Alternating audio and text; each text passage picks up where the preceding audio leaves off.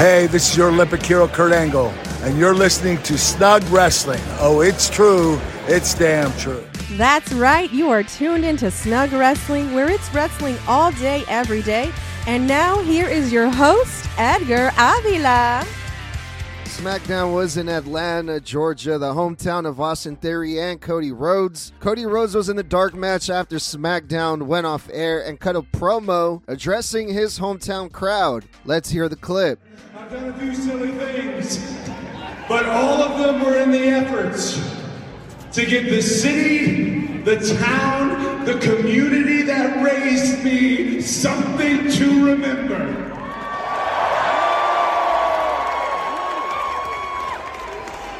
And when you're home, you share things that only you would share at home. Here's one. There is only one thing that makes me tired of coming home. The only thing that makes me tired when coming home is coming home empty-handed.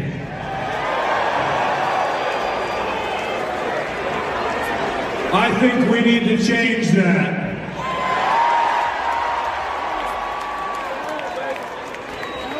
And I am not immune to all the news, everything that's happening, what will happen, what won't happen. All I can tell you is this. I'm the right man for the job. I'm the best man for the job. I'm heading to the Royal Rumble. I'm going to go back to back. And I'm going to bring a championship back home to Atlanta. We have one more week to go for the highly anticipated Royal Rumble P L E. The contract has been signed for the big four-way match, and I have a prediction about that. Should I share that on this episode, or should I share that on the Royal Rumble prediction episode? Nah, I think I'm going to share that on here, on this episode, because why not? Fuck it. But we'll talk about that more later on during the main event of this Friday Night SmackDown episode. Pete Dunne is also back from the dead, finally. What is going on, folks? Welcome back to Snug Wrestling with me. I am your host. My name is Edgar. Let's get into Friday Night SmackDown that took place January nineteenth in Atlanta, Georgia. Let's go.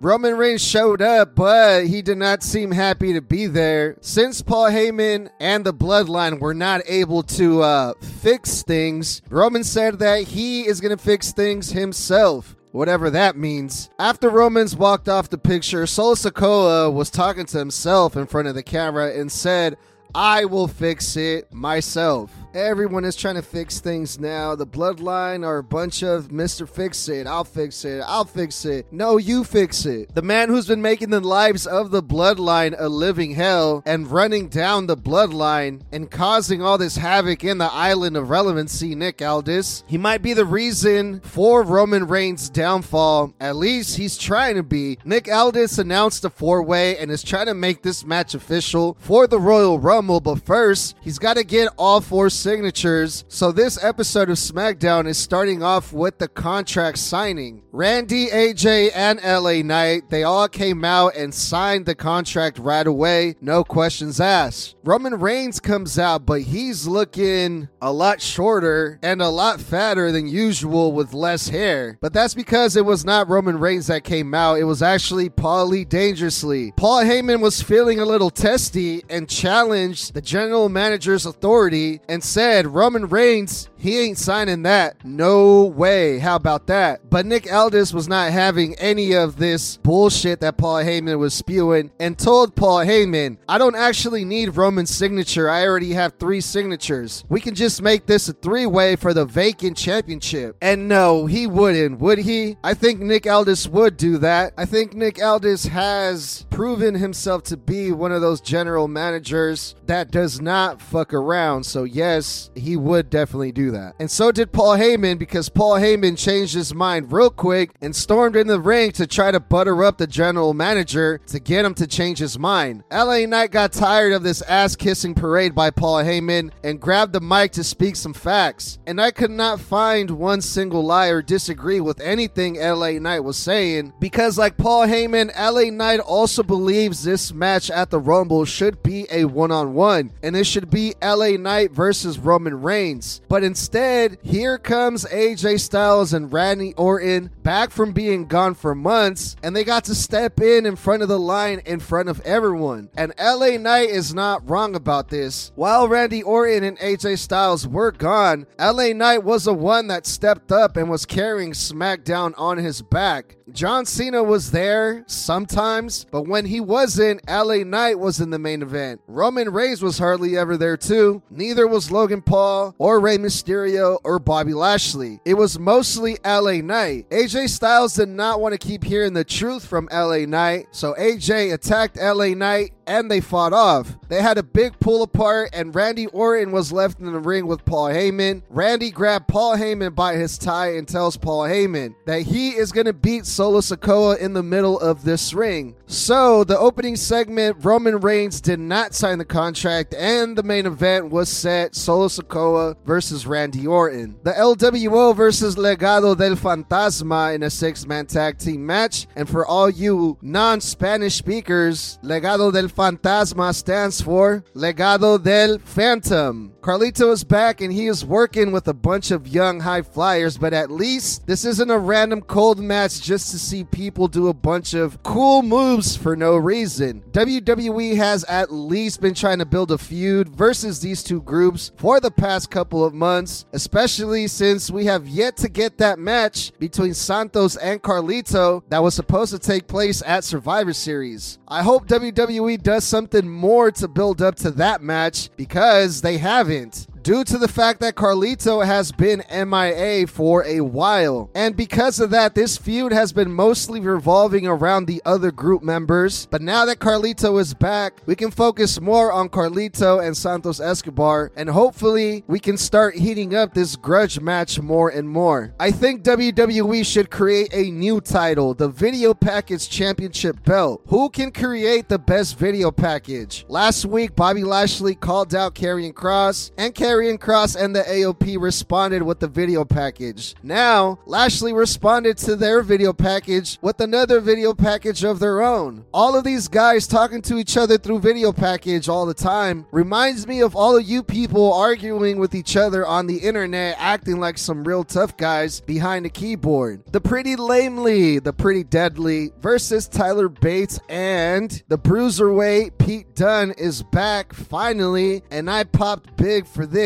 And you know who didn't pop for this? Almost everyone in the arena. They were all probably wondering, why the fuck is Butch calling himself Pete Dunne? Is this a new name? Well, to no fault of Pete Dunne's, when he was called up to the main roster, he was forced into this terrible Butch gimmick. Unless you are a hardcore N X T fan, you would know this, but the N X T fan base is about less than half of the SmackDown audience, so I can understand why most people People in the arena were a bit confused by all of this. Personally, I was really glad Pete Dunne is back, because this is a good sign that W W E is moving in a different direction, into a better direction. Getting rid of all of these silly ideas Vince McMahon had that only made sense to him in his own head, Butch can now finally go back to where he came from, which is Vince McMahon's closet of bad ideas like the Golden Egg, Dewdrop, and the Kiss My Ass Club. Pete Dunne got the pin on the Pretty Lamely, and they picked up the win in this tag team match. The Kevin Owens talk show with special guest Logan Paul. And for another one of these many talk show segments that the W W E has, like the Grayson Waller effect, like the Miz T V, this segment of the Kevin Owens show was not bad. Logan Paul tells Kevin Owens that Kevin Owens is the reason Logan Paul is in the W W E, and showed a clip from back in April twenty twenty-one, Logan Paul's first WrestleMania appearance, where Kevin Owens gave Logan Paul a stunner in front of the whole world. I had completely forgotten about that, including Kevin Owens. And now we fast forward three years later, and Logan Paul is now standing in the middle of a W W E ring as our United States champion. And I think I speak for everyone when I say thank you, Kevin Owens. Thank you for making all of this happen. I never get tired of saying this, but how good is Logan Paul on the mic? Logan Paul managed to make this Kevin Owens show really interesting. The last person to ever do that was maybe Chris Jericho like fifty years ago. Kevin Owens gave Logan Paul the flowers he rightfully deserves, because Kevin Owens thought Logan Paul was just another celebrity that was invited to the W W E because that's just what they do. But Logan Paul stuck around, he put in the work, and he's now a champion. Kevin Owens swears that he's going to do everything he can to end this running joke of someone like Logan Paul, an outsider, holding that championship belt. Roman Reigns was backstage using his dad voice on the bloodline, going off on everyone. But Solo Sikoa stepped up to Roman, and to the surprise of the tribal chief, Solo tells Roman that what happened last week was on him, and Solo is gonna fix it. Solo was the one that was put through the announce table and now wants revenge for himself and the bloodline. When was the last time the Judgment Day was on SmackDown with the tag team belts? Instead, we got Kaden and Katana, and they were defending their tag team championships versus Alba Fire and and Isla Dawn. The Damage Control were ringside because of the Kabuki, the Kabuki Warriors. They have been talking about wanting tag team gold. Well, not them. They barely speak, but it's mostly from Bayley. Not only that, but according to Bayley, the Damage Control also has beef with Alba Fire and Isla Dawn as well, because Isla and Alba attacked the Damage Control a few weeks ago during one of their matches. Kaden and Katana retain, and the Kabuki Warriors, Kabuki Bouquet. They have a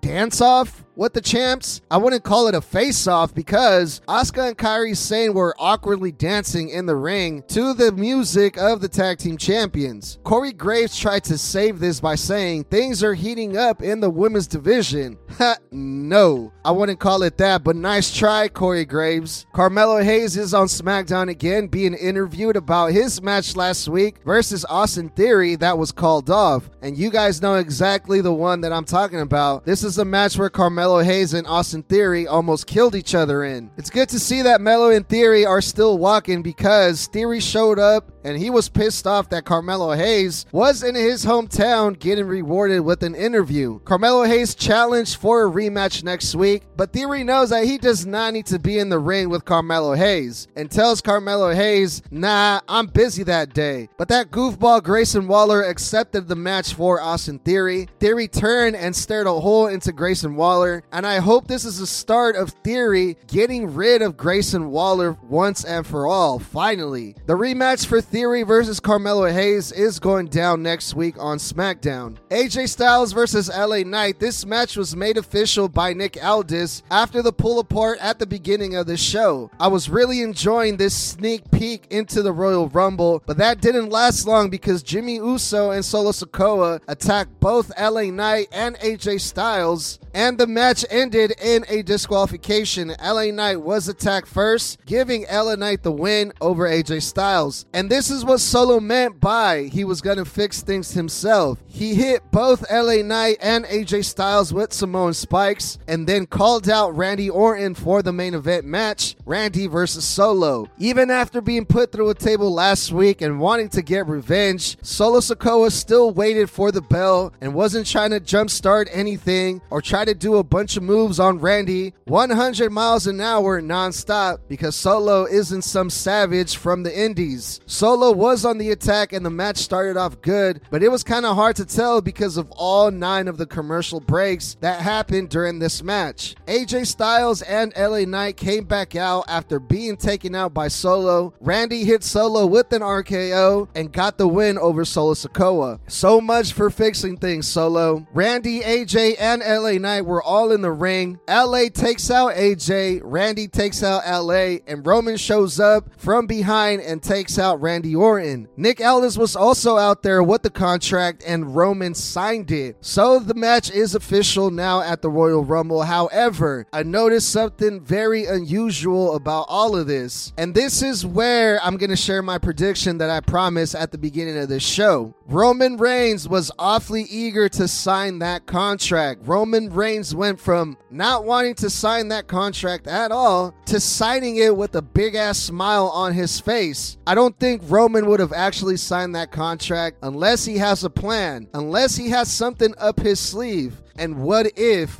what if that something is a Rock? What if The Rock helps Roman retain at the Royal Rumble instead of facing Roman Reigns for the head of the table? Wouldn't that be some shit? The Rock joining his cousins in the Bloodline. Either way, it's going to be interesting to see how Roman tries to get away with this one at the Royal Rumble. Seems highly unlikely, but anything can happen in the W W E, pal. So let me know what you guys think about all of this.